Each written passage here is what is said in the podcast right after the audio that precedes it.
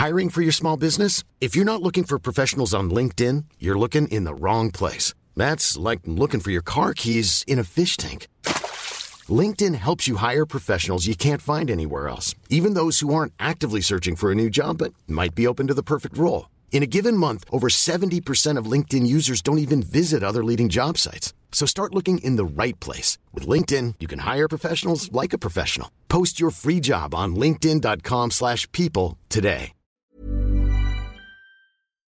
Là, je suis en train d'écrire un nouveau set sur la- l'addiction au jeu d'argent. Euh, mon père était addict au, au jeu d'argent quand j'étais jeune et, euh, et les marques aujourd'hui elles sont hyper agressives. Elles sont très agressives avec ça, on n'en parle pas et tout alors que ça. Les paris c'est incroyable. Winamax il dit mets ta daronne à l'abri, c'est incroyable d'avoir des slogans comme ça, c'est incroyable. Et euh, parce qu'en fait, on- on- en fait, le vu qu'on nous a mis la- l'argent comme espèce de, de, de dieu, on te tu vas chercher toutes les manières qui vont te permettre de l'avoir. Exécuté par qui Fabrice Laurent. Bonjour, bonsoir, bon après-midi à tous et bienvenue dans ce nouvel épisode d'Histoire d'argent. Chaque premier et troisième vendredi de chaque mois à partir de 6h du matin, on discute avec mes invités de leur rapport à l'argent. Comment le perçoivent-ils? Comment ils le gagnent? Comment ils le dépensent? Comment ils l'appréhendent? Tout simplement Je suis Fabrice Florent, dans la vie, je fais des podcasts d'interviews et de discussions et je crée des contenus.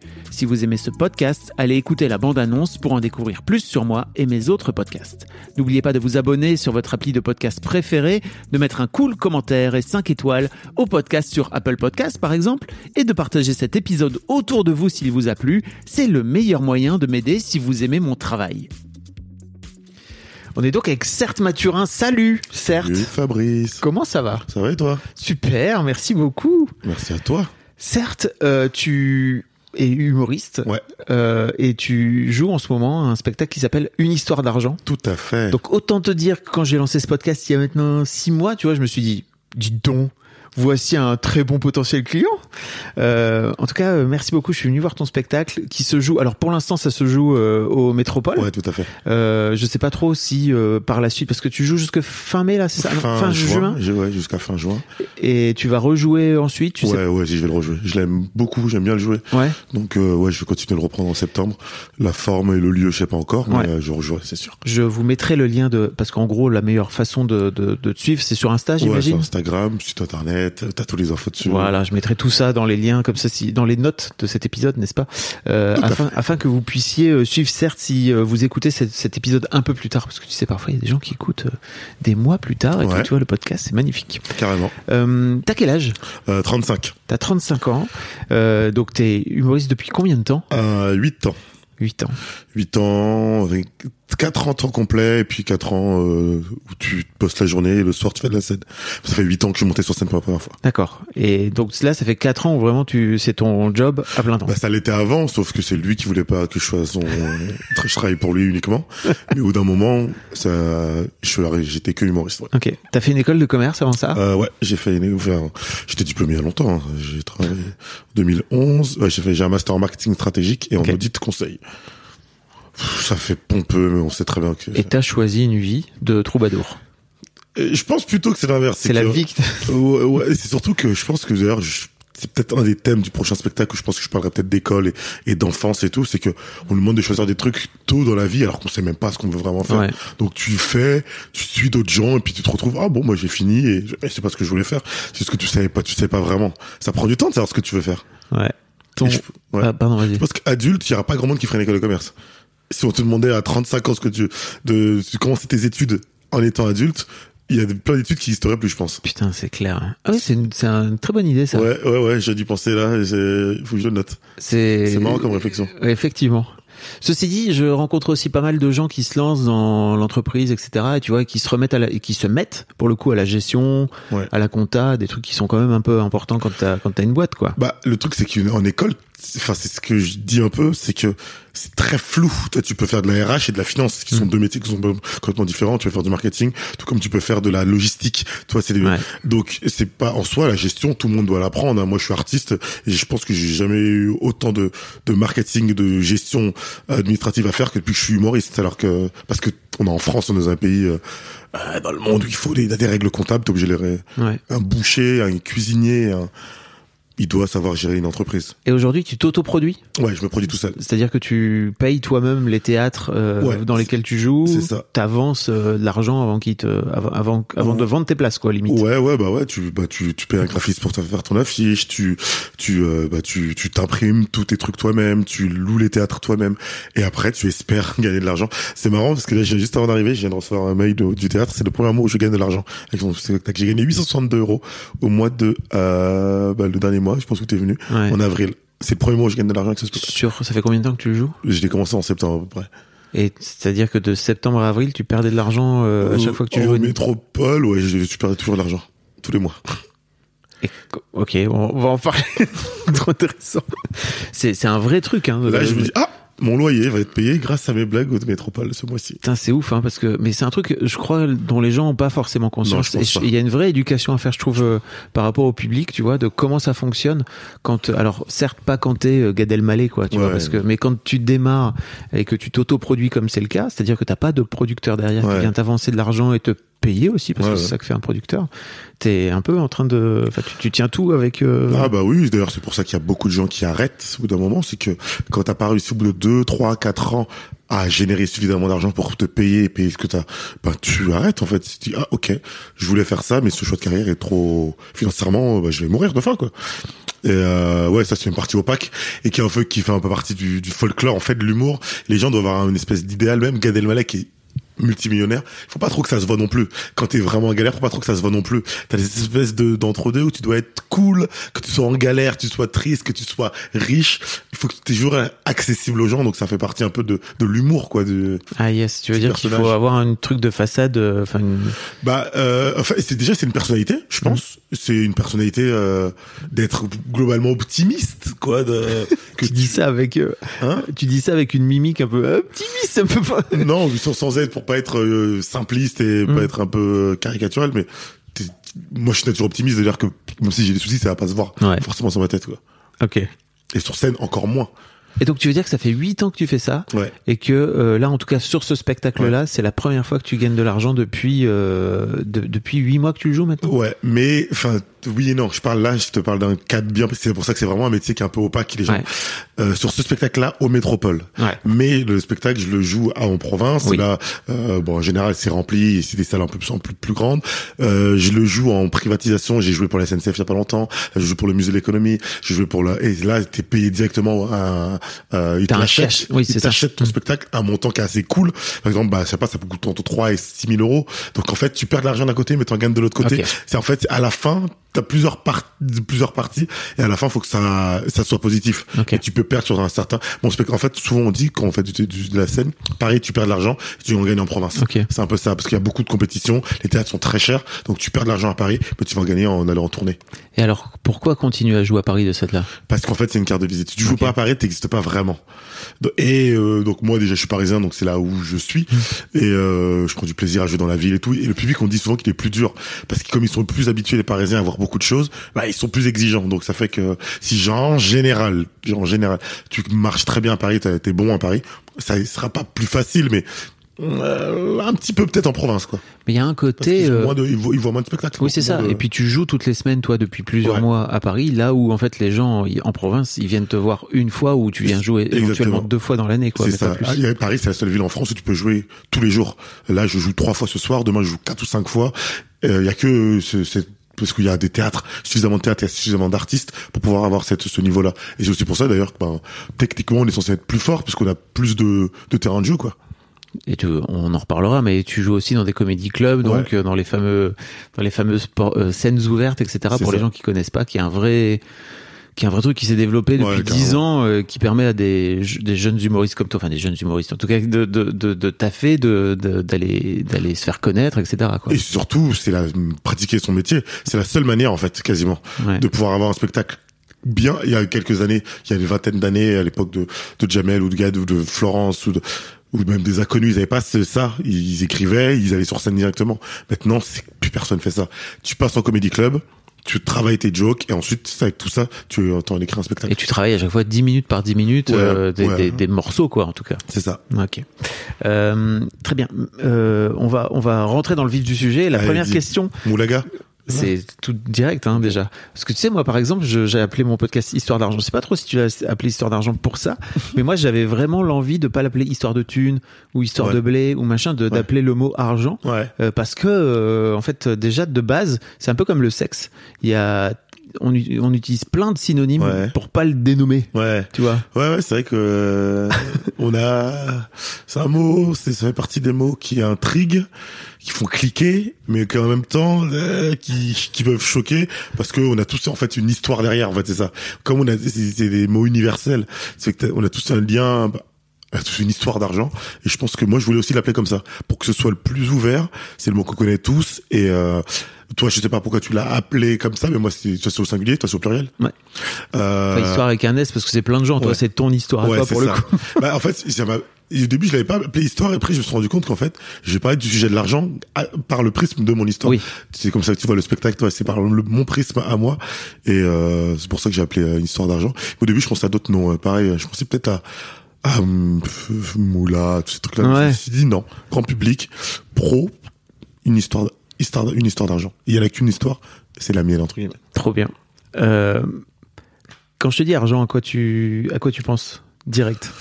Euh, maintenant, j'ai une. Je te donne la vision de Ouais. mon mec maintenant. Quel outil euh, inégalité, objectif. Euh, euh, ouais, les mots qui me viennent à l'esprit comme ça. ok Moi, je vois ça comme un outil, vraiment. qui te permet de pouvoir bah, acheter des Ouais, louer ouais, des théâtres ouais. par exemple En fait, je me dis, je pense que plus jeune, je pensais que c'était une fin en soi, et maintenant, c'est juste un, un intermédiaire à quelque chose d'autre. qu'est-ce qui a changé entre temps Euh, c'est un peu ce que je dis dans le spectacle, Ouais. c'est que je me suis rendu compte que j'avais accès à pas mal de choses sans avoir d'argent, parce que il y a d'autres. En fait, c'est un outil parmi tant d'autres pour avoir des choses. Tu veux, on veut voyager, on veut, euh, on veut manger, on veut, et on pense qu'il y a que de l'argent qui peut te permettre ça, et c'est faux. En fait, euh, t'as d'autres manières de, de pouvoir avoir des choses. Euh, l'argent est une une de ces manières-là. En fait, vraiment, je vois comme un outil. Il y a des choses que l'argent. En fait, j'achète des trucs avec l'argent que je peux pas forcément. Je sais pas moi, avoir euh, sans argent quoi. auquel accéder Ouais. et quand tu dis euh, euh, inégalité? C'est que euh, il est pas, il sera jamais réparti équitablement. Mm. Est-ce que ça doit être le cas Je ne sais pas. C'est pas moi qui répondrai à cette question-là. Mais quand je dis inégalité, c'est dans ce sens. euh, qui dit argent dit inégalité. C'est-à-dire- C'est-à-dire que c'est c'est pas équilibré. Donc, euh, c'est-à-dire qu'un a plus d'argent qu'un autre. Ce sera toujours comme ça. C'est en fait c'est intrinsèque à l'argent. Tu t'en parles d'ailleurs dans ton spectacle Ouais. où tu es d'origine euh, haïtienne Ouais.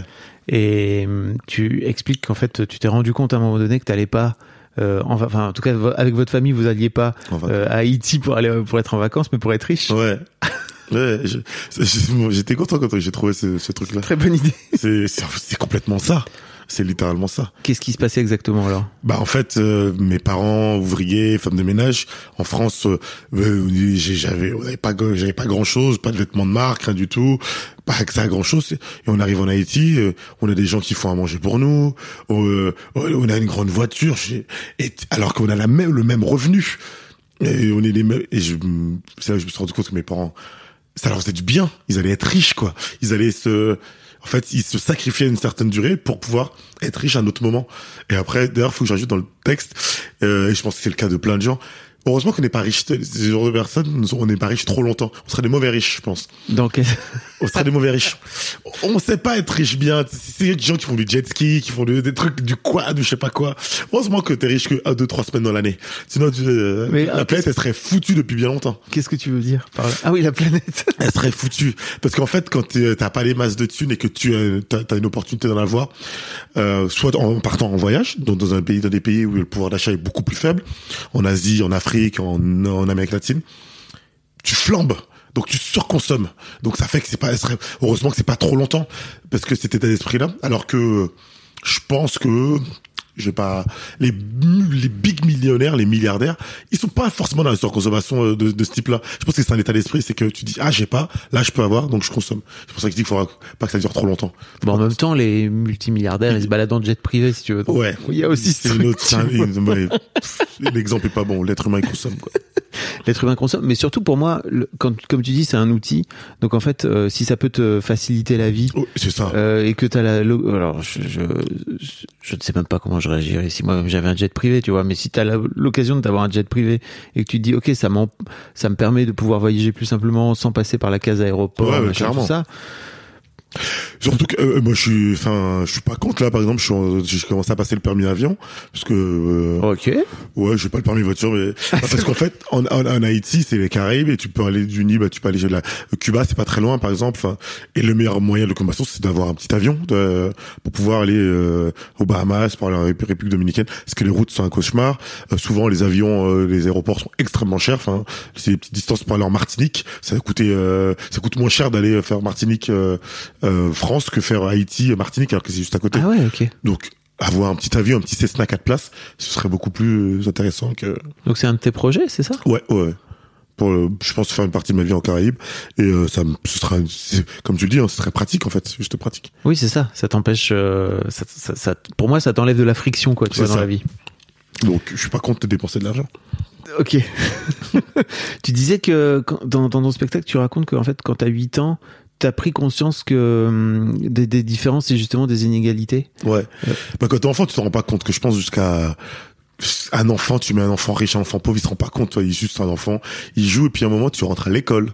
Et c'est l'école, je pense que c'est l'un des premiers endroits où tu tu te compares, tu fais, tu vois, il y a des gens qui ont ça, lui il a un quatre couleurs, moi j'ai un vieux stylo, lui il a une trousse euh, euh, Spider-Man, toi tu l'as pas. Et c'est là que tu commences à pourquoi moi j'ai lui il a ça et moi j'ai pas ça? Et dans le spectacle je le dis, c'est un moment où je je, change d'école et les gens ils veulent pas jouer avec moi parce que bah, j'ai rien de marque.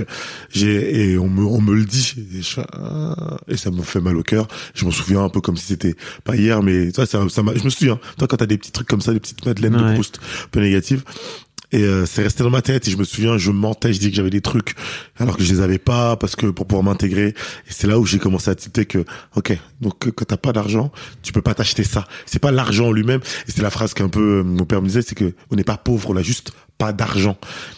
Et c'est un truc qui est resté où ah c'est aussi un état d'esprit la pauvreté c'est aussi un état d'esprit. Et je suis pas aujourd'hui pas beaucoup plus blindé. Par contre je ne me ferai pas passer pour un pauvre parce que je je me suis enrichi de plein d'autres trucs et j'aurais plus ce sentiment d'infériorité parce que j'ai pas de thune et c'est ce que j'essaie de développer avec le spectacle. C'est que tu n'es pas obligé d'a- d'avoir de la thune pour avoir euh, pour te sentir à l'aise avec toi-même c'est que tu peux apporter au monde beaucoup d'autres choses dans l'argent en général comme on dit souvent on meurt pas avec si t'as été utile aux autres que t'as fait des choses en fait t'as des espèces d'assurance il y a des gens qui sont très sur d'eux alors qu'ils ont pas de thune parce qu'en fait ils ont cette espèce de confiance en eux et je pense qu'elle est importante dans ce monde-là pour pouvoir euh, te sentir bien sinon tu te sens un peu dévalorisé Et t'as la sensation que c'est hyper intéressant cette phrase effectivement de ton père qui dit on n'est pas pauvre. euh, on a juste pas d'argent on n'a juste pas d'argent. T'as la sensation. Qu'est-ce que t'as la sensation que tes parents t'ont inculqué ou en tout cas de quoi tes parents t'ont nourri ou t'ont enrichi parce qu'on va reprendre la métaphore. Euh, si ce n'est si de, l'argent? De- deux choses. La première, c'est que ma mère, euh, c'est que c'est la gestion est plus importante que l'argent, la quantité d'argent. Ma elle a pas, elle a pas des masses de thunes, elle est femme de ménage. Par contre, elle a réussi à faire des trucs dans toute sa vie. Je comprends que, mais que des gens en gagnant plus, ils auraient pas réussi. Sa gestion d'argent, elle est, elle, elle, elle a pas, elle a pas de, de, comment dire, d'énormes besoins. Ce qui fait qu'en fait, quand t'as pas énorme- d'énormes besoins, 1800 euros, c'est énorme. Parce que tu ne dépenses pas pour aller au resto, pour un truc. Donc ça fait que, bah, elle met 1200 euros de côté, près tous les mois. Et donc, elle a une maison en Haïti qui est incroyablement grande. Alors que moi, je suis incapable, alors que je gagne 3, 4 fois plus qu'elle, de mettre autant de, parce qu'en fait, on n'a pas le même. C'est là que tu te rends compte que, en fonction de tes, le, le minimalisme, je dis pas d'être minimaliste, mais, euh, parfois ça peut être im- important. parce que souvent, tu veux gagner plus d'argent, alors que parfois, t'as juste à te détendre par rapport à tes, à tes besoins. Est-ce que t'en as vraiment besoin de ça? Donc ça, c'est un truc que ma mère m'a intégré. Elle souvent dire, est-ce que t'as besoin de ça? Est-ce que Euh, je suis pas très cadeau. Par exemple, elle nous a dit, j'ai pas besoin de ce cadeau. Pourquoi tu achètes ce cadeau? Euh, À chaque fois, il demandait, t'as gardé le ticket de caisse? Donc c'est des espèces de trucs qui sont restés un peu. Parce qu'elle allait le rendre, c'est ça Ouais, parce qu'elle a pas besoin. En fait, elle a pas besoin. Donc, euh, et sans être sectaire, sans être euh, Hmm. non, parce qu'elle a des, des robes et tout, des trucs comme ça. Ouais. Mais elle est, elle est jamais rentrée dans le monde commercial en fait, euh, des marques et tout. Donc elle va acheter ce qu'elle a besoin sans. euh, et quand t'as pas, quand t'as cette vision du monde sans être trop euh, spammé par les marques, en fait, le monde coûte moins cher. Hein. Il y a beaucoup de choses qui sont qui coûtent cher parce que euh, le parfum. Toi, 80% de la valeur d'un parfum pour avoir du marketing, c'est la communication. Quand tu veux juste un truc qui sent bon, tu peux trouver des parfums qui sont euh, bons pour 7 euros. Un parfum, le Chanel numéro 5, il coûte pas ce prix-là. C'est la com qui coûte. Et ma mère, elle, elle, elle, s'est jamais fait avoir par la com, là, par le marketing. Donc elle a fait, ça fait qu'elle a plein de trucs, mais elle, elle a jamais, jamais fait attention à la com. Donc c'est intéressant. Et l'autre truc, c'est mon père qui a, hum, euh, qui a toujours eu des grandes envies en n'ayant pas grand chose.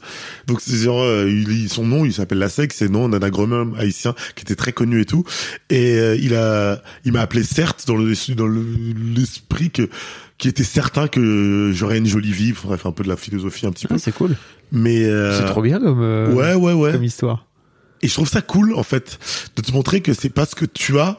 En fait, tu choisis pas où tu nais, mais par contre, tu peux choisir ce que tu deviens un petit peu. Et j'ai un peu gardé ça d'esprit de mon, de mon père, dans le sens où, ok, euh, ma mère qui, qui a pas un rejet, mais genre, ça s'est fait un peu naturellement, parce qu'il n'y avait pas de marque, tout simplement là, là où elle a grandi. Et mon père qui, même si t'as rien, qui met de l'espoir dans ses enfants et dans, et dans le truc, même s'ils ont rien. Je fais, ok, tu peux avoir de l'espoir et de la, faire des trucs assez cool dans ta vie sans avoir des masses de thunes. Et ça m'a, ça m'a un peu façonné, je pense. Ouais, c'est cool, hein.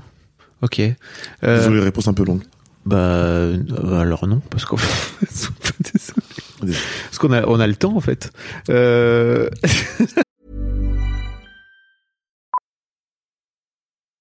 Millions of people have lost weight with personalized plans from Noom, like Evan, who can't stand salads and still lost 50 pounds. Salads, generally, for most people, are the easy button, right? For me, that wasn't an option. I never really was a salad guy. That's just not who I am. But Noom worked for me. Get your personalized plan today at Noom.com. Real Noom user compensated to provide their story. In four weeks, the typical Noom user can expect to lose one to two pounds per week. Individual results may vary. Hiring for your small business? If you're not looking for professionals on LinkedIn, you're looking in the wrong place. That's like looking for your car keys in a fish tank. LinkedIn helps you hire professionals you can't find anywhere else, even those who aren't actively searching for a new job but might be open to the perfect role. In a given month, over 70% of LinkedIn users don't even visit other leading job sites. So start looking in the right place. With LinkedIn, you can hire professionals like a professional. Post your free job on linkedin.com/people slash people today.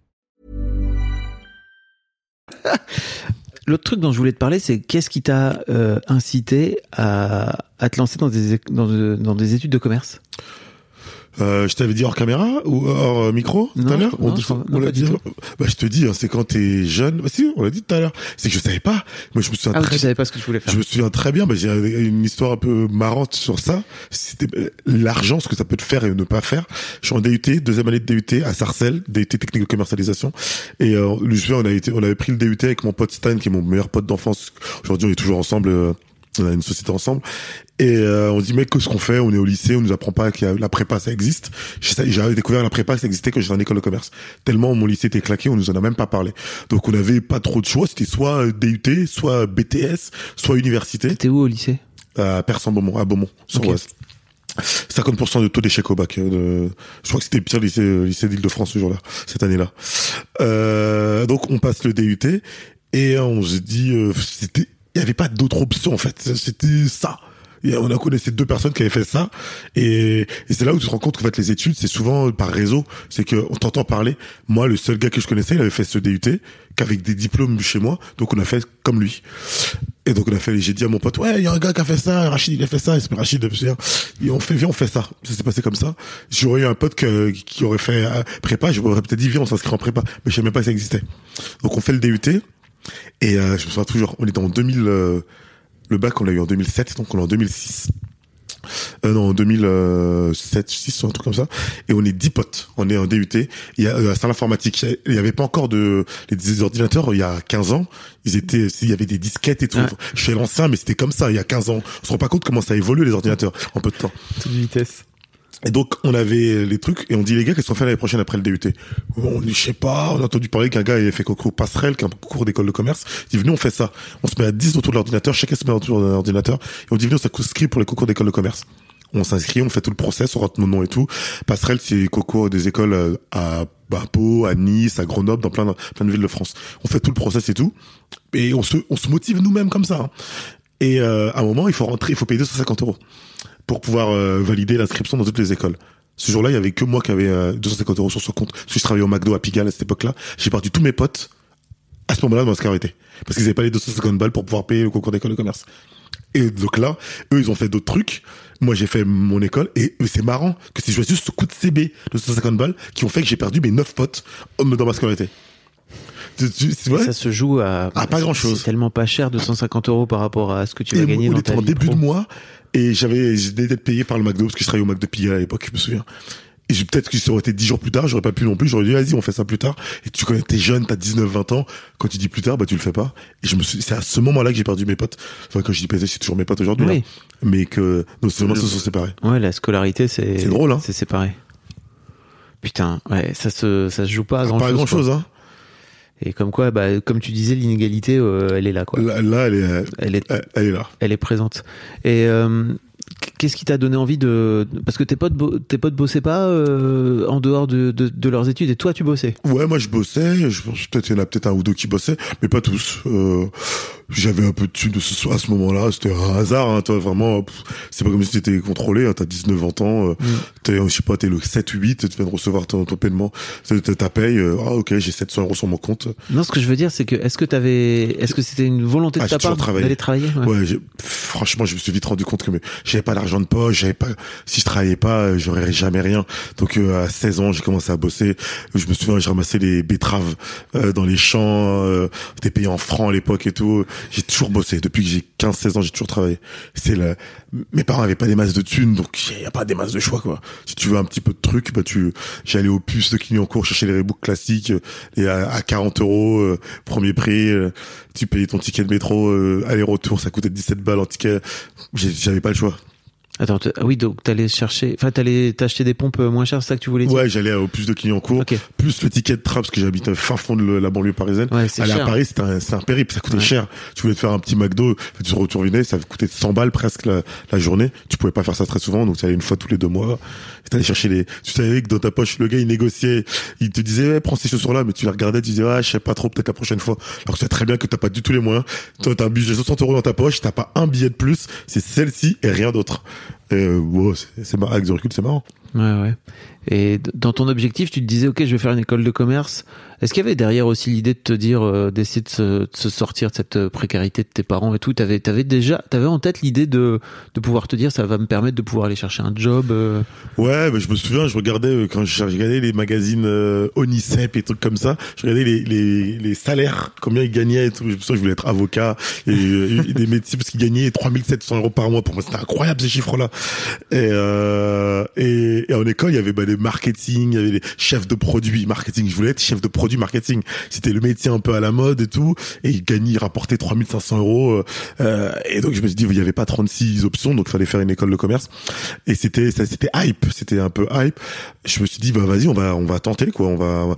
L'école, j'ai ça, j'ai jamais eu beaucoup de difficultés. J'ai jamais vraiment beaucoup bossé. Toi, j'étais ce genre d'élève qui arrivait toujours à avoir la moyenne sans trop savoir pourquoi. Donc je me dis on va continuer. Et euh, et je devais je me souviens à l'époque je voulais partir en fait de je me suis rendu compte que si je voulais faire des trucs il fallait que je sorte de la banlieue. Donc j'ai quand j'ai fait mon mes, études j'ai pris l'école de commerce la plus loin de chez moi. Vraiment c'était un de mes critères. Pau 850 km Ah oui. je, je vais là-bas. Vraiment je lui ai dit je vais là-bas. Il faut que je vois autre chose parce que je sentais qu'il fallait que je vois autre chose pour ouvrir mon esprit euh, élargir mon esprit Ah, C'est sûr que le pays, enfin le, le Ah bah ouais, c'est un autre délire. hein. Ah, c'est un autre délire. C'est j'ai appris euh, la culture du rugby, euh, les férias, euh, plein de trucs euh, positifs et négatifs, sans sorte d'autres trucs. Mais euh, ce que je suis aujourd'hui, j'enseigne. Je sais pas, c'était une espèce de de- d'intuition. Fait qu'il faut plus tu sais de choses, plus tu comprends l'universalité du monde et les différentes manières de vivre, plus tu tu pourras le maîtriser euh, entre guillemets le, le, le game. C'est-à-dire que et c'est ce que j'apprends beaucoup aux enfants et les jeunes à qui je bosse, c'est instruis-toi, comprends l'autre pour pouvoir euh, pas subir. Le monde est hyper complexe et plus tu sais de choses, plus tu pourras euh, ré- ré- réfléchir. euh, L'intelligence, c'est que de l'adaptabilité, c'est capacité à s'adapter. Et j'ai j'ai assez rapidement compris ça. Je sais pas d'où, mais j'ai assez rapidement compris ça. Ça, ça vient de tes parents. Je me demandais, est-ce que tes parents ils t'ont poussé aussi à faire des études ou pas? Parce qu'il y a Bah, parfois euh, ce truc, tu vois, chez les parents de se dire, eh, tu vas, tu vas t'en Bah sortir. oui, parce que euh, parce que euh, c'était à eux, c'était ils en ont pas fait. Ma mère a dû arrêter l'école à 12 ou 13 ans. Mon père pas beaucoup plus tard, donc c'était une espèce de rêve de. Ils sont venus d'Haïti dans les débuts des années 80. Enfant difficile, pas de papier à la base. Euh, on vient faire des enfants, il faut qu'ils fassent des études, toi, il faut pas qu'ils aient la même vie que nous, donc ils te poussent, ils te poussent. C'était très important l'école pour mon père. T'as eu combien? Pourquoi lui il a eu 18 et toi t'as eu 14 Ok, T'as une espèce de, de, de truc où j'étais l'aîné, donc j'avais pas ok. trop trop le choix. T'as combien de frères et sœurs? Deux petites sœurs. de petites sœurs. Euh, je, je me demandais que- comment tu en viens à te dire tiens en fait ça pourrait être cool de faire de l'humour? Euh, j'ai eu un resto en fait de 2012 à 2014. T'as eu un resto. Ouais, j'ai eu un restaurant T'as géré un ans. resto? Ouais, ouais, j'ai géré, j'ai ouvert, j'ai fait toute la carte de bouffe et tout. Tu Euh, sais quel autre humoriste a eu un resto?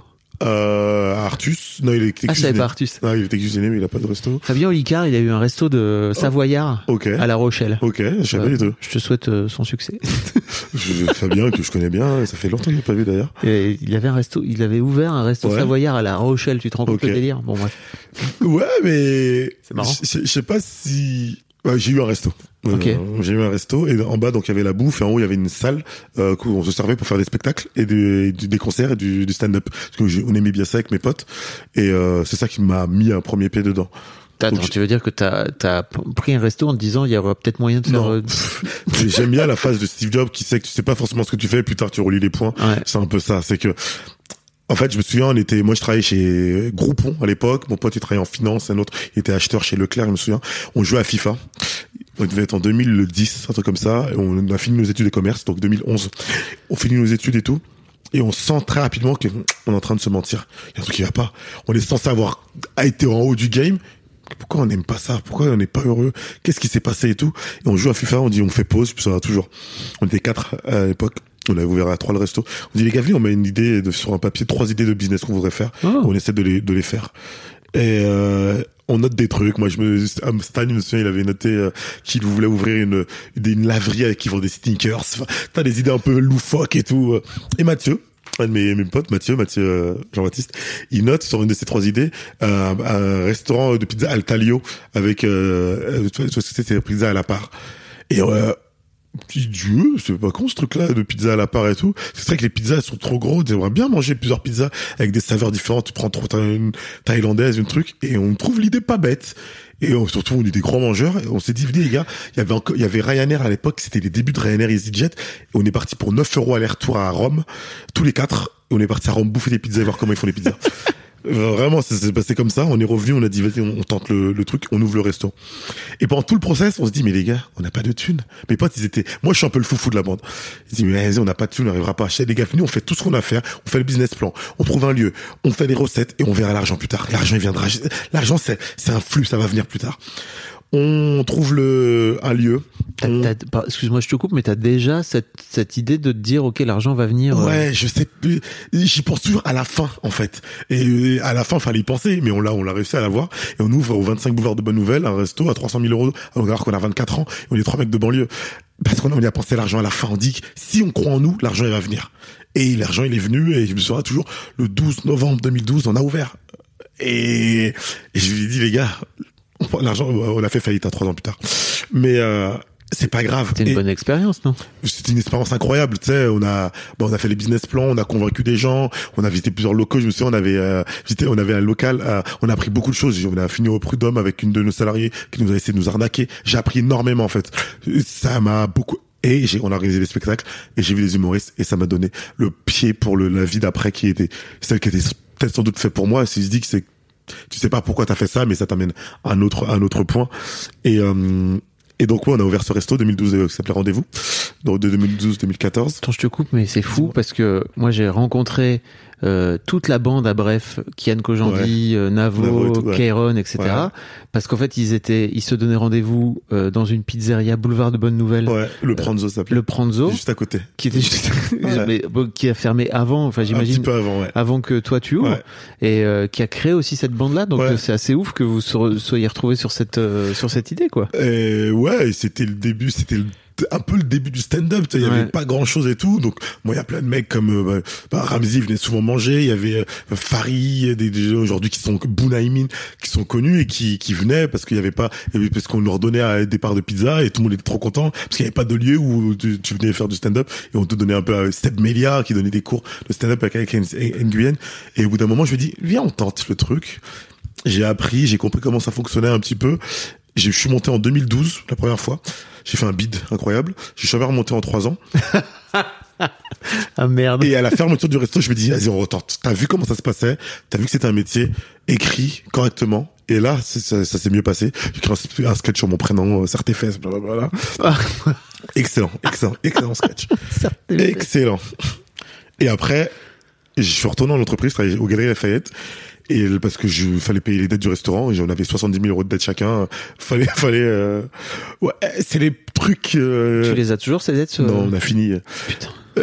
Mais c'est l'argent, c'est un flux. En fait, tant que t'as la santé et que t'es un bosseur, l'argent, c'est un flux. Ok mec, tu me dis ça maintenant. Ouais. Mais à l'époque, quand tu sors de cette aventure Ouais. et que tu te retrouves avec 70 000 boules, Ouais. t'as pas, t'as pas grandi, t'as pas, t'as pas grandi dans le fric, euh, dans l'opulence, etc. Donc euh, j'imagine que 70 000 euros pour toi, c'est C'était énorme. énorme. Surtout qu'en plus, j'avais ma dette, mon, mon prêt d'école de commerce. Oui, je dois avoir 100 000 euros à rembourser à 24, 26 ans. 25, 26 ans. Mais donc comment tu fais ça? Je travaillais comme un malade. Je travaillais tout le temps. Je, j'avais un taf de jour, de nuit. C'était, c'était technique. C'était, c'était technique. Été livreur à vélo. Je donne des cours d'échecs. euh, Je, je taffais tout le temps. Et je me souviens, il y a une autre histoire assez intéressante. C'est que la scène m'a quand même amené des trucs. C'est que je me suis rendu compte que ça, il, il y a le, mon spectacle, je pense qu'il vient du nom, une histoire, c'est pas une histoire d'argent, c'est une histoire de gens. Je devais de là-dessus une par initiative. En fait, on a gagné un prêt à taux zéro pour le resto. 30 000 euros qu'ils nous ont prêté euh, chacun. Et moi, j'ai eu plus parce que j'étais au chômage, je crois, à ce moment-là, un truc comme ça. Et euh, ils, nous, ils nous les donnent. Et euh, je galère à les rembourser, donc j'allais rembourser mes, mes, mes dettes. En plus, moi, après mon resto, je me lancer dans une carrière d'humoriste, donc je suis un peu, je suis à moitié fou. Là où mes Ah donc associés- c'est ta- tu fais tout de suite le pont en fait en euh, ouais, mais euh, je travaillais la journée et le soir j'étais sur scène. Mais j'ai senti qu'il fallait que j'arrête parce que je commençais à avoir des petites opportunités, donc j'ai arrêté. Alors que j'étais pas, alors qu'il y avait 900 balles par mois, donc c'était un peu un peu technique. Et euh, les dettes, elles montaient, les taux d'intérêt ils montaient, ils montaient, ils montaient, ils montaient, jusqu'au moment où euh, je reçois une lettre du tribunal où euh, par initiative me me m'a signé au tribunal parce que je remboursais plus. Et c'est une phrase que je dis dans mon spectacle que mon pote m'a vraiment dit, il me fait mec on peut pas tondre un œuf.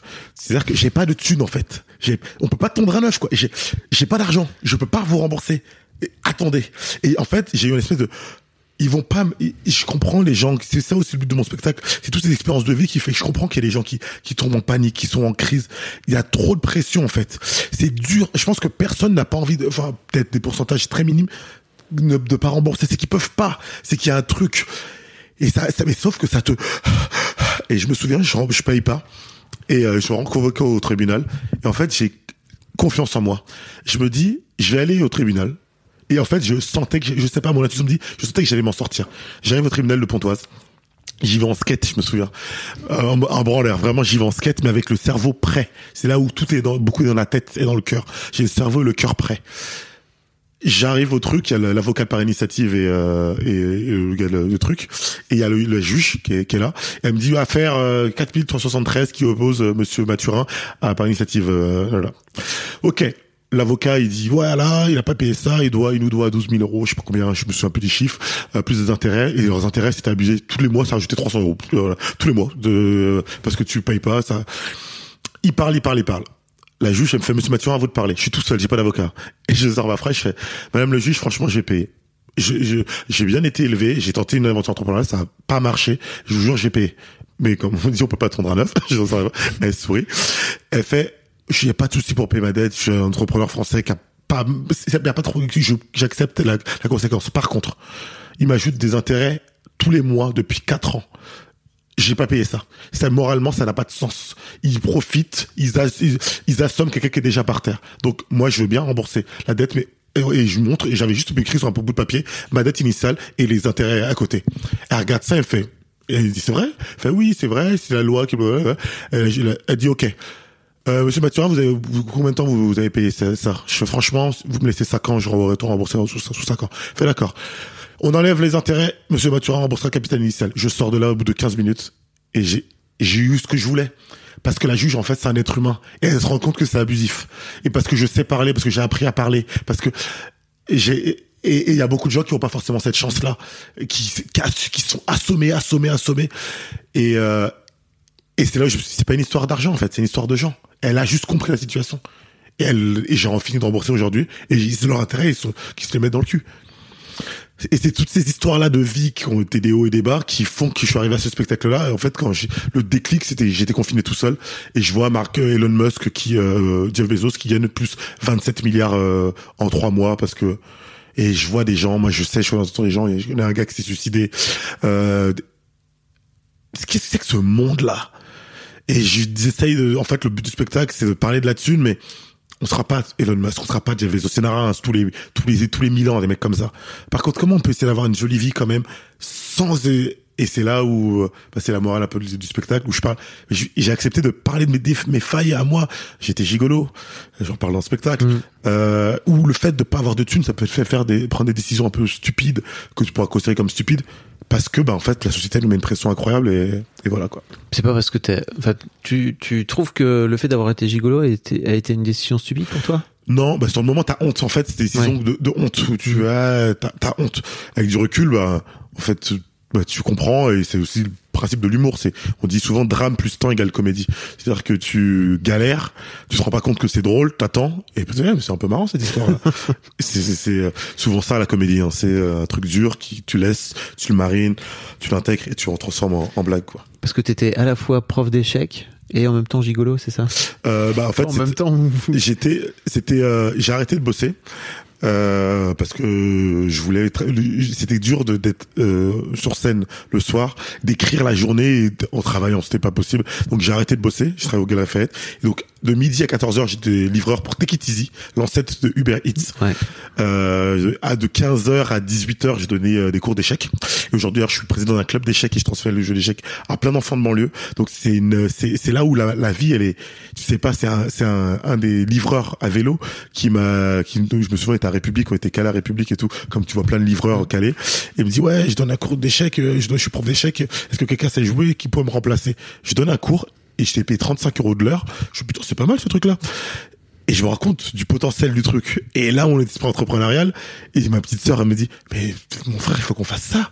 Il faut qu'on développe le truc. Aujourd'hui, j'ai huit profs d'échecs qui bossent pour moi. Euh, ouais, ouais, ouais. Alors qu'à la base, c'est moi qui donnais juste les, les, les cours. C'est que je me suis rapidement rendu compte qu'il y a un truc derrière à faire. Et en plus de ça, c'est hyper utile pour les enfants parce qu'on leur transmet un jeu. Moi, le, le jeu d'échecs, je pense que c'est un des jeux qui m'a permis d'avoir la vision que j'ai aujourd'hui. C'est ça, j'ai appris à, à jouer ça que j'avais 11 ans. C'est un dealer de ma cité qui m'a appris à jouer. Et je me suis rapidement rendu compte qu'en fait, Dealer de ta cité qui t'a appris à jouer. Ouais, ouais. C'est. Puis, il est aujourd'hui, c'est un boxeur euh, aujourd'hui. euh, Je suis même pas sûr qu'il se souvienne. Euh, maudit, il s'appelle. Il est euh, irakien. Son père, il est docteur et c'est son père qui lui avait appris à jouer. Euh, hein Non mais tu vois, je me mets à la place de tes parents. iranien. Je me mets à la place de tes parents où ton gamin il est en train d'apprendre, aux- il est en train d'apprendre les échecs avec le dealer de la cité. Ah mais pareil, il savait même pas. Ouais. euh. J'imagine. Mais en fait, je me suis rendu compte que ce jeu, il t'amène des trucs. Quand j'ai commencé à bosser vers 16 ans, euh, je m'étais, euh, j'avais passé le, j'avais le Bafa, mais avec spécialité échecs. Et donc, je le mettais sur mon CV et ça a intrigué toujours les recruteurs. Vous avez joué aux échecs? Ah, ok, d'accord. C'est quoi votre ouverture? Vous avez vu ce Ah truc-là? Et en fait, je- et là, je me suis rendu compte d'un truc assez jeune. C'est qu'en fait, quand t'as des trucs un petit peu différents par rapport aux autres, en fait, on te voit un peu différemment. Et c'est très bon pour ta confiance en toi. Ça te dit, ouais, ouais, je sais faire un truc que beaucoup d'êtres humains ne savent pas faire. Et aujourd'hui, je le transmets beaucoup aux enfants. Aujourd'hui, c'est beaucoup plus à la mode. Mais un mec de banlieue qui joue aux échecs il y a 20 ans, je t'assure que il n'y en avait pas des masses. Et j'ai grandi avec ce truc-là, avec ce petit truc différent. Et, euh, et aujourd'hui, je pense que c'est une des choses que j'essaie de cultiver. C'est, on a tous un petit truc un peu différent. Cultive ce truc un peu différent parce que euh, comme ça, t'as pas de, co- t'es pas en compétition avec quelqu'un. Ça te permet de sortir du lot un peu. Exactement. Euh, donc aujourd'hui, tu, tu vis de ton, de ton art? Ouais, ouais, On peut dire ça? Ouais, carrément. Euh, comment, comment, en fait, euh, comment ça se passe quand euh, on parlait tout à l'heure de l'autoproduction, etc. Euh, pour revenir à l'argent, comment ça se passe quand t'es euh, quand t'es humoriste comme ça, autoproduit, euh, en termes de, de rentrée de sous, etc. Quoi? Je pense il n'y a pas de réponse universelle parce que Pour toi alors. Ouais, ok. Pour moi, euh, moi l'avantage que j'ai, c'est que je travaille tout le temps en fait. C'est que je joue entre 30 et 40 fois par mois. Donc il y a les, j'additionne les petits comédie clubs qui sont quand même des trucs qui te rapportent 100, 150, 100, 100 euros, 50 euros, mais sauf que tu en fais 30 dans le mois. Au bout d'un moment, bah ça te fait euh, un certain revenu. Euh, j'ai mon spectacle. Mon spectacle, c'est un autre, c'est c'est une autre œuvre, on va dire, c'est un autre produit commercial qui est pas le même que le comedy club. C'est euh, quelque chose que tu, bah, tu, tu peux faire une billetterie dessus et tu, euh, tu peux le jouer en province, tu peux le vendre à des entreprises. Comme il est thématique, le mien, mon, mon spectacle, euh, bah, on me l'achète. La Ouais. SNCF, le service pricing analyst de SNCF me l'a acheté. Le musée de l'économie me l'a acheté parce que en fait, c'est donc c'est un produit qui peut te La- tu veux dire que la SNCF vient te voir, enfin t'envoie un mail pour te dire Ouais, salut, on voudrait. Ouais, bah, euh, vu euh, la, la, la, la happiness manager de la SNCF, euh, que je salue Bérangère. Coucou cool. Bérangère. Euh, m'avait vu sur scène, me connaissait parce que je produis. Euh, euh, après, je pense de la, la casquette producteur qui me rapporte également de l'argent. Euh, je produis un, un spectacle qui s'appelle One More Joke et elle m'a donc elle me voyait sur scène et elle m'a dit ah faut que tu viennes jouer mon ton spectacle et donc je l'ai joué. Elle me l'a acheté comme ça donc ça et ça ça donc une autre manière de de faire de l'argent. Euh, c'est c'est les débuts qui sont difficiles. En fait, c'est, je me suis pas rendu compte, et on se rend pas forcément compte, c'est que beaucoup de gens pensent que tu dois être une star pour vivre de l'humour, c'est pas du tout le cas. C'est que dès que t'as- t'as- tu passes un certain palier, au bout de 6, 7, 8 ans, t'es tellement dedans et t'es tellement normalement bon, t'es connu un petit peu, c'est qu'en fait t'as des propositions tout le temps. Donc, et ça, ça suffit entre les plateaux où t'es, euh, t'es ce qu'on appelle un headliner, quand maintenant je suis sur un plateau, je reçois des messages, mon planning, il est, on m'appelle, ça, tu veux jouer là, tu veux jouer là, et tu refuses, t'acceptes, tu refuses, t'acceptes. Tu dis, bon, allez, je vais en accepter 30 dans le mois, et ça te permet, de- ok, ça, ça, ok, 1500, 2000 euros, 2500 euros, que pour ça. Ton spectacle, tu vas le jouer, il te rapporte, euh, en fonction de, de, de, de- bon, là, euh, moi, j'ai gagné 1000 balles ce mois-ci, mais je sais pour le spectacle, mais je sais que je l'ai, je l'ai vendu deux fois ce mois-ci, et j'ai vendu deux fois 3000 euros. Donc, ça, j'ai gagné 6000 à côté Ok. Avec euh, le spectacle, donc qui est une autre source de revenus. Euh, Il y a la SACD, euh, où je fais, je fais des captas télévisés, des émissions, des trucs à la radio, rire et chansons, c'est que ça fait, c'est comme La les, SACD, c'est les droits d'auteur. ouais, comme la SACEM pour les chanteurs. Je vous invite à aller écouter l'épisode avec Navo parce qu'on a j'ai Il interviewé Navo, il Ouais. en parle longuement. Bah, de- Navo, je pense qu'il s'y connaît en SACD, quoi. il sait très bien ce que c'est. Il doit très bien savoir ce que c'est, Navo, parce qu'il est auteur. Et quand t'es auteur, donc un humoriste, c'est un auteur. Donc tu as les droits d'auteur qui, qui reviennent régulièrement. Euh, je suis producteur de spectacles, donc je produis des spectacles. Euh, là, j'en produis à la Tour Eiffel. Je produis, j'écris des visites stand-up pour le Louvre. Donc ça, c'est des choses qui me rapportent de l'argent en tant que producteur. Donc là, c'est la billetterie ou des sessions. C'est Euh, toi qui produis One More Joke c'est moi qui l'ai créé. c'est toi qui l'ai créé. en 2016, ouais. Ok, d'accord. Euh, donc je produis, c'est on fait des shows à la Tour Eiffel, là on, a, on, fait des trucs pour la télévision, donc ça c'est une marque, la marque One More Joke qui est plus grande que moi d'ailleurs. C'est comme si j'avais un enfant qui est plus connu que moi, mais comme c'est ma marque, bah, il me rapporte de l'argent. donc en fait tout ça additionné, puis Et ça, c'est toi qui le gères ou t'as créé une équipe autour de toi maintenant j'ai qui... trois boîtes de prod différentes. Ok. Une pour moi tout seul, s'appelle Yata Production, euh, qui s'occupe de moi, de, de mes spectacles, de mes cours que je peux donner, de mes tournées et tout, où je paye, euh, où j'ai une chargée de production que je paye tous les mois, qui s'occupe de, de, de, mes réseaux sociaux, tout ça, de mes, mes graphismes. J'ai Pangé Production, dans laquelle je produis. C'est des potes à moi, on l'a créé en 2000. 18. En fait, j'étais produit par Juste pour rire pendant un- quelques mois avant le l'éclatement de Gilbert Rozon. Euh, Ouais. euh, donc, je jouais au 13e art. Si vous avez pas suivi, mais en gros, il y a eu un gros une sorte d'affaire MeToo Ouais, euh, ouais, avec euh, avec ce, ce mec qui était un peu le le, le Mister euh, humour au, au Québec en fait Et hein. ouais, ouais, mais et, en, et en France. hein. ouais. Mm. Bah, c'est du Juste pour rire. Mm. Je pense qu'il était à l'époque la plus grosse euh, marque d'humour Mm. au, au monde. Euh, et après, je me suis rendu compte que, tiens, mais je me suis dit, je peux faire tout seul, en fait. Donc, et là, j'ai demandé à deux potes à moi, à Stan, qui est le celui qui, je monte mes, petits- mes trucs depuis quand il est tout petit, FIFA. qu'on Le mec, réussisse. le mec de FIFA. C'est le même gars. qu'on réussisse ou qu'on rate, c'est toujours le même. Et en gâtant. Et je disais, j'ai dit, les gars, faut qu'on monte une boîte de prod parce que le stand-up va se développer et il faut structurer un peu le truc. Donc, on a créé ça. On faisait des cachets pour beaucoup d'artistes.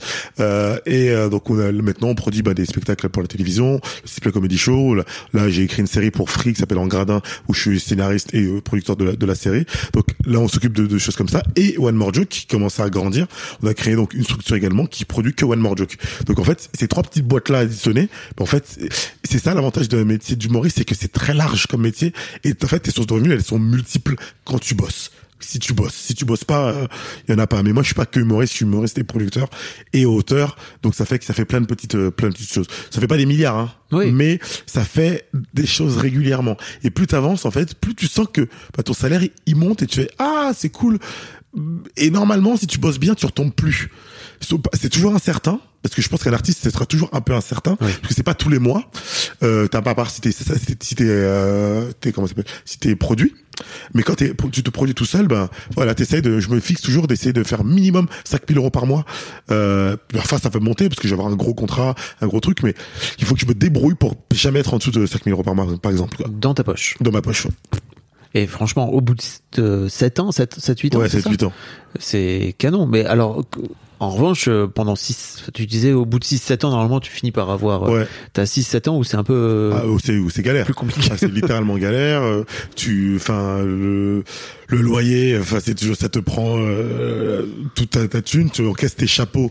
T'es là, t'attends d'avoir 900, 800 euros de, de cash pour pouvoir les mettre sur ton compte parce que tu as découvert. Tu les mets juste à un moment. Je me souviens très bien. hein. Et parce que tu sais que tu dois faire le virement instantané, sinon t'as plus de, de thunes parce que tu gagnes.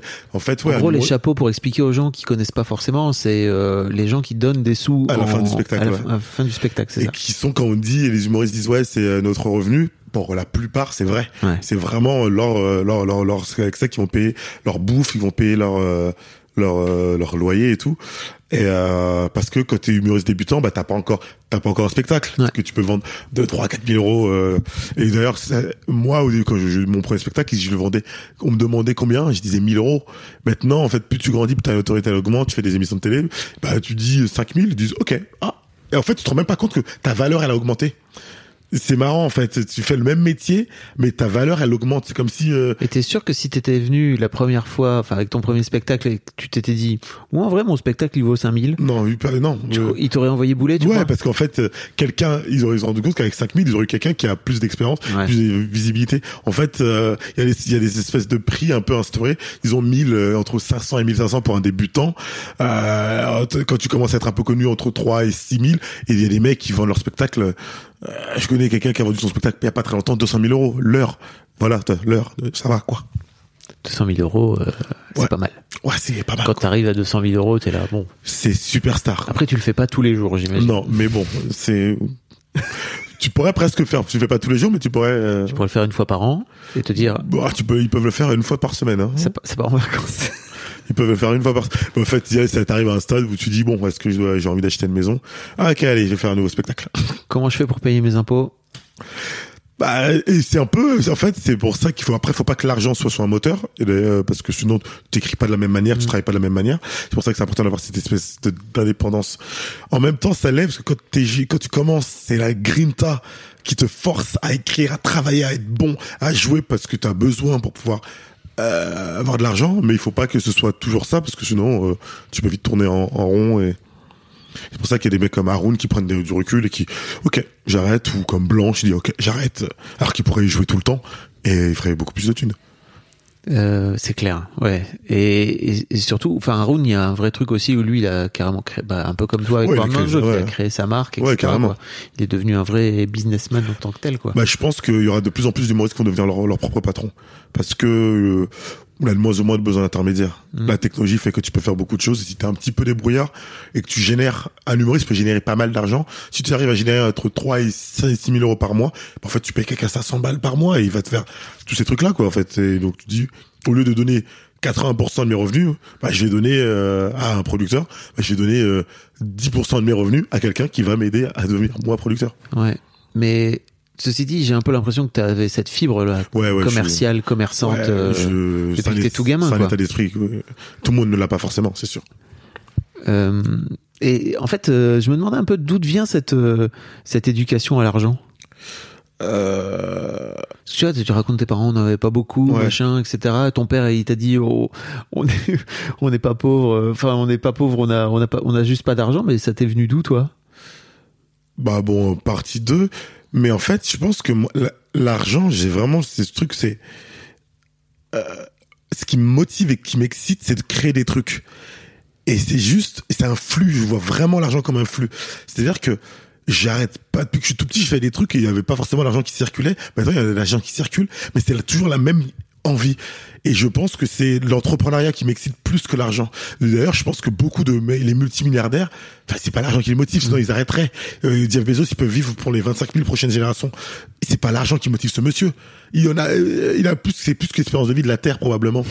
Donc euh, c'est autre chose. Et moi, c'est ça. C'est autre chose. C'est c'est j'ai compris je suis pas stupide qu'on est dans un monde capitaliste qui fait que l'argent doit circuler mais vraiment c'est ok je suis dans le monde de l'humour qu'est-ce que je peux amener dans ce milieu? Qu'est-ce que je peux créer de nouveau? Qu'est-ce que je peux amener? Quelle personne je peux rencontrer? Qui peut faire, et c'est ça qui m'excite. Et l'argent est juste un, un truc entre les deux Mais tu vois, avec des, euh, ce que je me disais aussi, c'est que avec des parents qui avaient aussi peu d'argent, euh, t'as eu un vrai truc à un moment donné de, ok, bah en fait, je vais faire des trucs, ouais mais je vais aussi mettre de l'argent en face parce que Ouais. j'ai reçu, euh, notamment dans ce podcast, tu vois, des gens qui font des trucs, ouais mais qui ont un mal fou à le valoriser euh, en termes de, de thunes, quoi, tout simplement.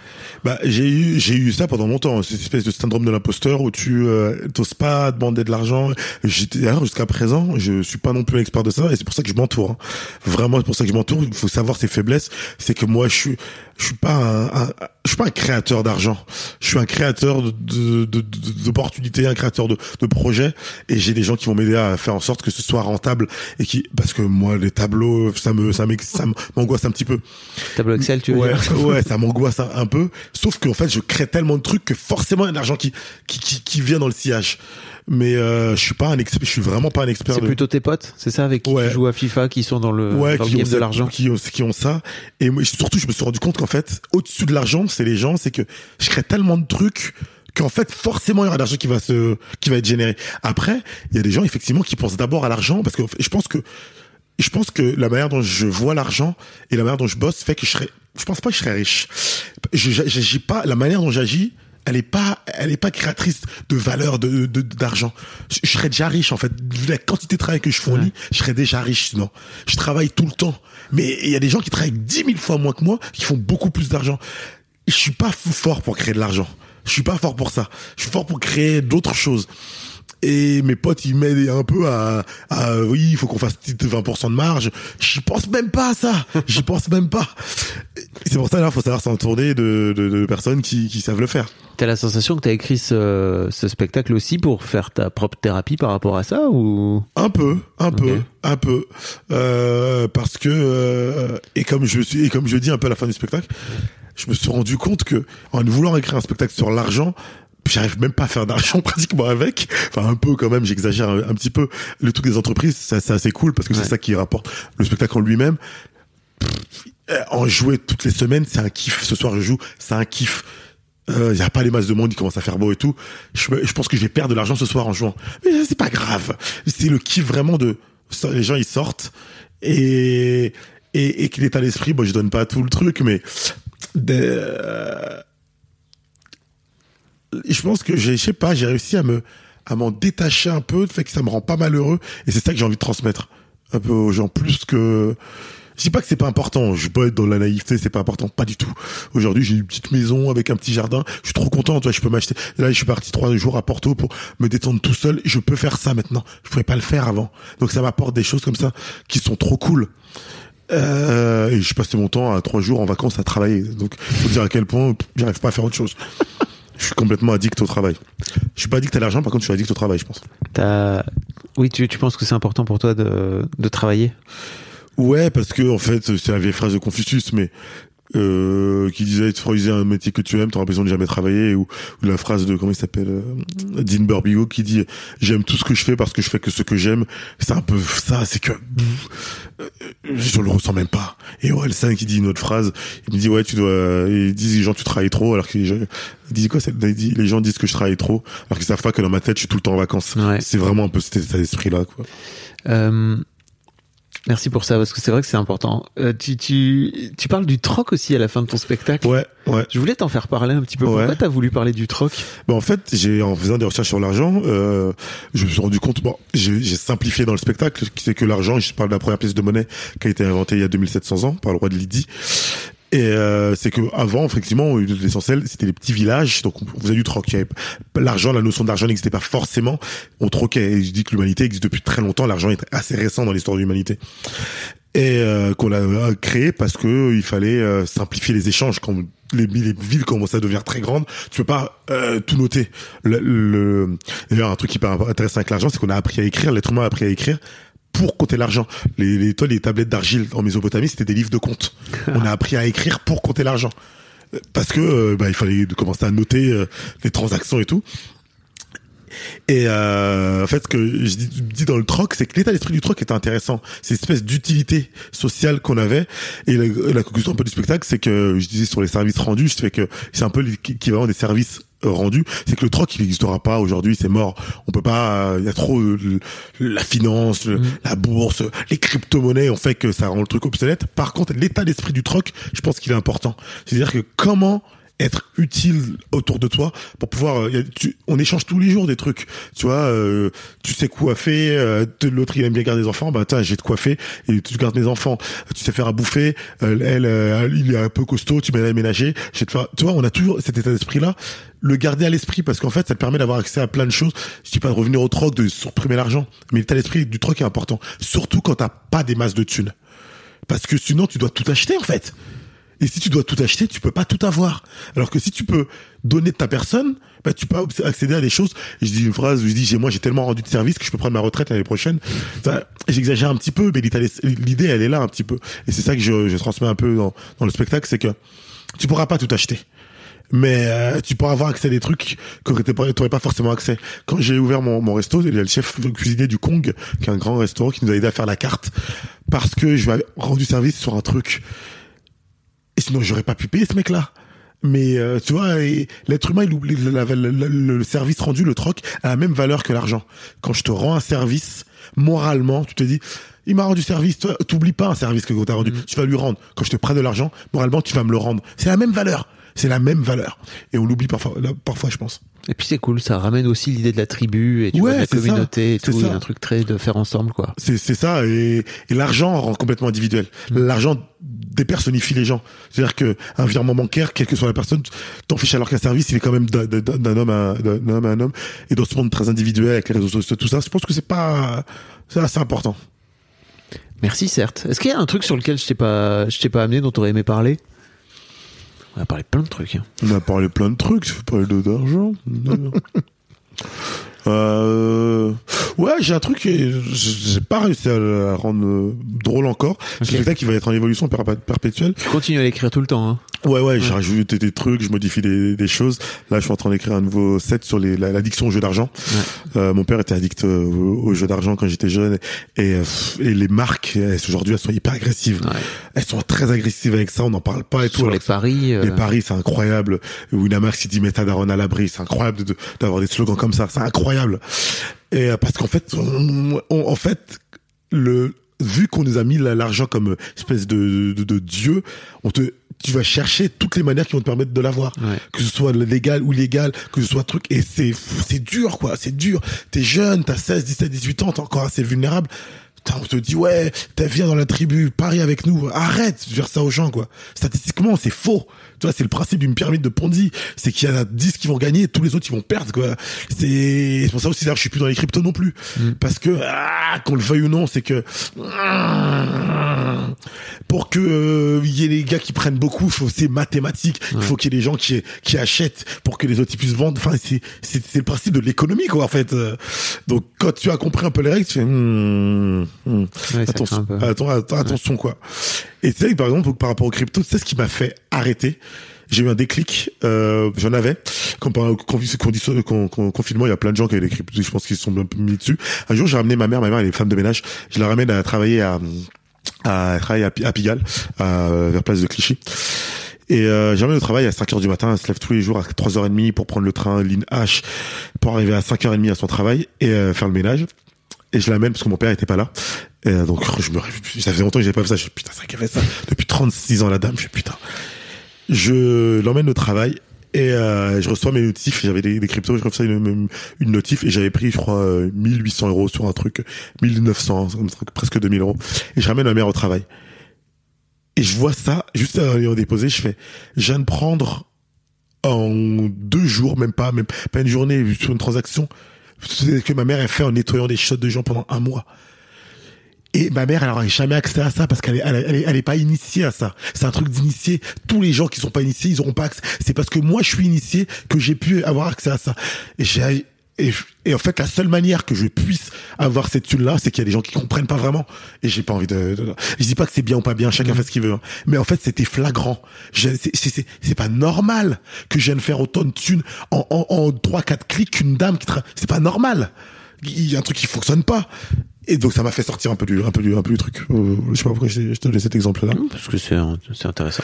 Et le dernier truc que je pensais par rapport à la thune, par rapport aux milliardaires, je pense que c'est trop inéga- inégalitaire et que l'argent amène l'argent. C'est plus facile de transformer 2 millions de, 1 million d'euros en 2 millions d'euros que de changer, transformer 1 euro en 2 euros. C'est que, en fait, on, c'est dur à créer cette règle, cette loi, mais, euh, en fait, il y a mécaniquement, je vois pas comment comment Jeff Bezos Elon Musk Mark Zuckerberg peuvent c'est trop tard. Ils, ont atteint des niveaux où ils peuvent plus quasiment tomber, à part les buter. Il faut pas les buter, hein. Mais c'est mé- mécaniquement impossible en fait. Le, le système il est il est lancé et qui va ça faire que s'engraisser. C'est une espèce de machine qui faut que s'engraisser. Avant, il y avait une limite. Avant la technologie, il y avait une limite physique. Gengis Khan, il pouvait pas conquérir le monde. Il y avait une limite en fait. Il- le- Jules César, il pouvait pas prendre la planète en entière. Il y avait une limite physique. Aujourd'hui, Zuckerberg, il a 2 milliards de de de de, de, de, de, de- de clients. Il pouvait pas avoir ça, Jules César, Gengis Khan ou Hitler. Tu vois, il pouvait pas avoir ça. Eux, ils peuvent. Et ça va faire que que grossir. Donc ces mecs-là, techniquement, il y a rien qui peut les arrêter quand ils ont réussi à atteindre ces niveaux de trucs. Et je me dis, c'est peut-être un truc, c'est c'est moralement très difficile parce que c'est l'opposé du capitalisme, mais c'est faut limiter les, les fortunes en fait quoi. Ce que je dis un peu dans le spectacle, c'est que je suis en fait euh, euh, oui, euh, mais c'est la, c'est la liberté d'entrepreneuriat. A rien que je suis un entrepreneur, il y a pas de souci. Oui.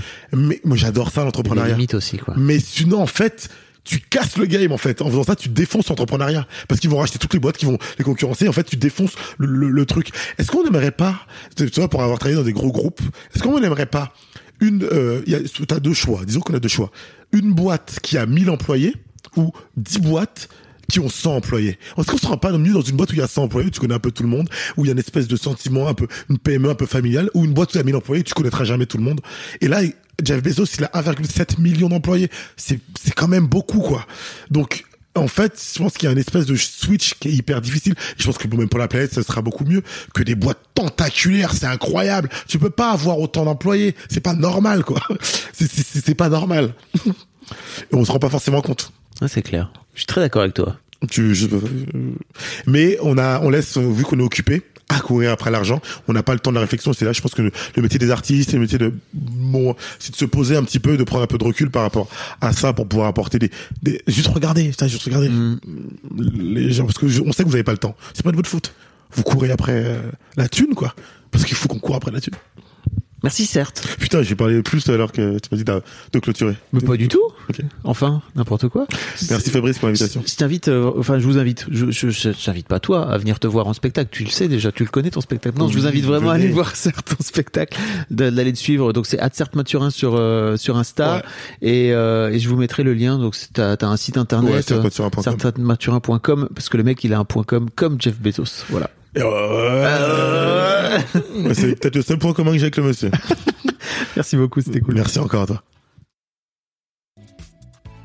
Un grand merci d'avoir écouté jusqu'au bout de cet épisode. Si vous avez une histoire ou un rapport particulier à l'argent et que vous pensez que vous avez des choses à raconter à mon micro par rapport à l'argent justement, envoyez-moi un mail sur argent@fabflorent.com. Donc c'est argent at fabflorent f e.